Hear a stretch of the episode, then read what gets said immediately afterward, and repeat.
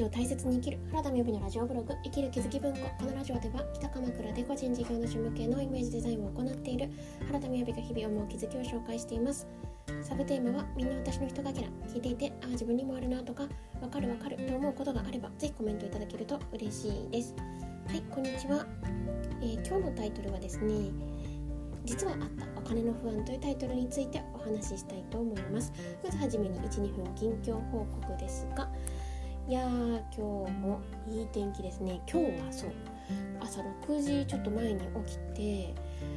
ー、ランニングに行ってきましたね。よんじゅっぷんぐらい、そんなかかってないか、さんじゅっぷんぐらいですかね。で、ずっと行ってみたかったあの走って行ってみたかった場所があるんですよね。北鎌倉と鎌倉の間なんですけれど、そこまで行ってきてうん、よかったですね。まあ、ちょっと音楽というか聴きながら走ってたんですけれど、なんか今良かったなって感じますね。まあ、もちろん走ってる時も良かったですけれども、なんかこう気だるい感じ、いい意味で体がちょっと疲れてるみたいなのがああいいなというふうに思いましたね。で、まあ、帰ってきてもしちじまえっていうのでちょうどいいなという感じでございました。そしてですね、今日今朝ですね、めちゃくちゃ血液を飲みました。何それ、ドラキュラって感じですよね。何かというとですね、まあ、朝ご飯を作り食べ終わり、夜のご飯に向けて人参を買っておいたので、それをねぬか漬けにしたいと思ったんですよ。まあ、ちょっと平らなね切り方だったのかな。まあ人参ですからね、つるって滑ってね、指にねザクッと入り血がポタポタっていうので、なかなか止まらなかったんですけれども、絆創膏がどうしても見つからなくてですね、ちょっと今応急処置なんですが、これからあのコンビニの方に行って買ってコーキングに行こうかなと今朝思っております。で、今日のタイトルはえお金の不安について、実はあったお金の不安についてというタイトルでお話ししたいと思います。で、今日の話っていうのはね、あの昨日もちょっとお話をしていましたけれども、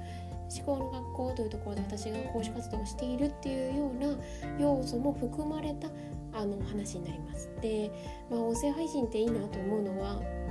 なんていうか勝手ながらですけれども、これ聞いていただいている方って近しく感じさせていただいているんですよねっていうような感じで、なんかなんていうんですか、なんかこう近しいその近しく感じているからこそお伝えできるお話だなっていう、まああの私の正直な気持ちですね、最近の。で、これ気づいてよかったなって話です。はい、何かと言いますと、えー、よくですね思考ではですね、出し惜しみの思考ってあるんですよって話をします。それは何かというと、つまりケチ思考なわけですけれども、何かをね皆さんがお支払いするときに、ああなくなっちゃうなとかってね、とかできれば払いたくないなっていう気持ちでやっていると、結局その方にお支払いされる時も あ, あなたには払いたくないなとか、できれば安くしてほしいなとかっていう気持ちで払われちゃうよっていうことなんですね。それはお金だけじゃなくって、愛情とか時間とか、まあそんなこと全部含めてですよ。なのでケチ思考って喜ばしいことじゃなかったり、もっと言うと、例えばね私たちはあの税金とかに対してね、どんな表情で払ってるかなって思うと、なんで私たちが払わなきゃいけないんだとか、なんでこんなに払わなきゃいけないんだとかねっていう気持ちで払ったりしてますけれども、じゃあ私たちって救急車作れるのとか道路作れるのって言ったら作れないわけですよね。だからこれをみんなでお金を出し合って作っているっていう風に、まあ、十分受け取ってるなっていう気持ちになれると、まあ、もともとそうなんですけれども、とてもいいよねっていう話なんですね。でね、あのうーんとこなんかお金についてってやっぱり代表陽子さんが最初お金の制限を外す講座っていう講座をね、本当に多くの方に受けていただいて、この講座から思考の学校が始まったし、体験講座もまあこの講座から始まったっていうところなので、やっぱりお金のことってとっても潜在意識のことがよくわかることだと思うんですよ。で、で今年の年明けにね、私はあるプログラムを陽子さんが受けていて、あ、前みたいな漠然としたすっごいお金の不安っていうのがなくなったなと思ったんですよね。で、そこからあの特にねこのはちがつくがつ、まあ、しちがつぐらいから自分の時間をとって、そして結構お金をかけるようなことも事実として出来事を作っていて、あのたく、まあ、その分いろんなものを体験させてもらって、そしてとっても楽しく仕事をしているなという状況だったんですよね。でね、あの時々陽子さんとお会いさせていただく機会があるんですよ。で、私がついくがつちょっとしたところですね、あのくがつここのかですね、陽子さんに言わせてもらったんですよ。陽子さん、実は私なんかね、めっちゃめっちゃなんで税金こんな高いのっていう気持ちが正直めちゃめちゃあるんですよ最近っていう話をさせてもらったんですよ。どういうことかというと、あの私は今開業してはよねんで独立してはにねんになりましたけれども、去年の収入っていうのが一昨年の収入とは違うわけですね。で、一昨年の収入はそのさらにいちねんまえの収入とまた違うんですよ、だいぶなんですよね。で結局個人事業主の方じゃない方向けにお話しすると、みんなそう、みんなそうだと思いますけれども、結局、えっと、去年、うん、いちねんれいわにねんの時代にあの収入として得た分のところで換算する税金っていうのが今年のろくがつから主に始まるわけですね。住民税とか健康保険料とか年金とかで、でこの請求がビビるぐらい上がったんですよね。あの、まあ、所得税しかり、私あのここの家賃を払うときに、このここの家を決めるときに、私以外の人は皆さんふたり暮らしなので割とサイズあるんですよ。で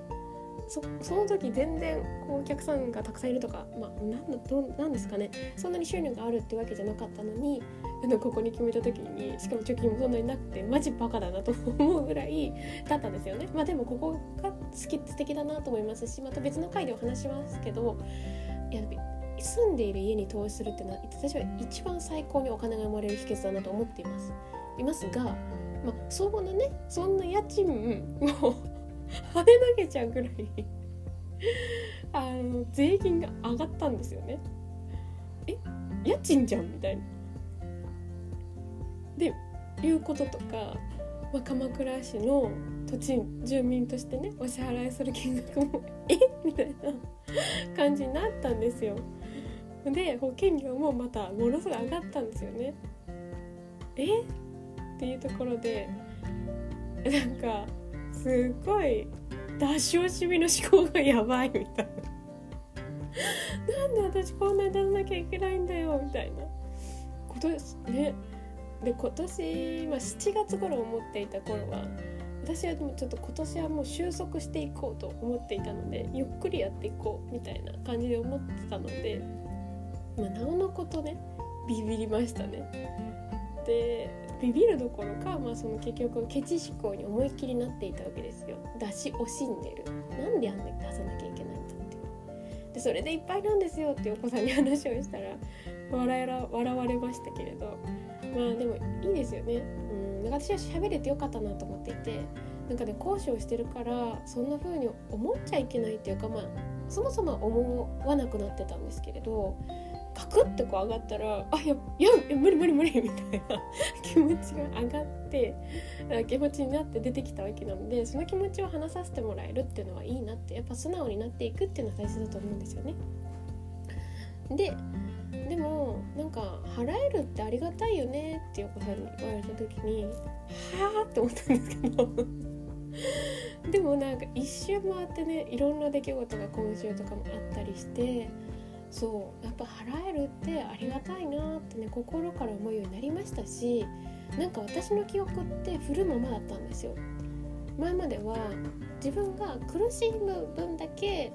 お金が入るみたいな感じだったんですよね。だから逆言えば、頑張れば頑張るほど収入を得られるっていうなんか現実を作れてたんですけれど、それってやればやるほど辛いだったんですね。でもうーんなんか特にはちがつの末ぐらいからくがつにかけては、どの瞬間も仕事の時間も楽しいし、プライベートも楽しいなみたいなってなったら、あ、なんかそういえば苦しいものじゃなくなってるんだから、別に払った分また働けばいいわけですよね。なんか頭の中の妄想でこれがこんだけこうどんどんどんどん引かれていったらどうなるんだろう私みたいになってたけれども、でもあのありとっても本当これは本当今回のことですごく思いましたけれども、あのとってもありがたいことにお支払いをして何かサービスを受けたいって言ってくださる方がいらっしゃるっていうことの事実があるんだから、そこで頑張らせてもらって循環させてったらいいんだよねってね最近思うようになったんですよ。そうだからだけれどもあの今回ね金額がねめちゃくちゃ変わったことでお金のケチ思考が出たという講師のお話でございました。今日も聞いていただいてありがとうございます。それではバイバイ。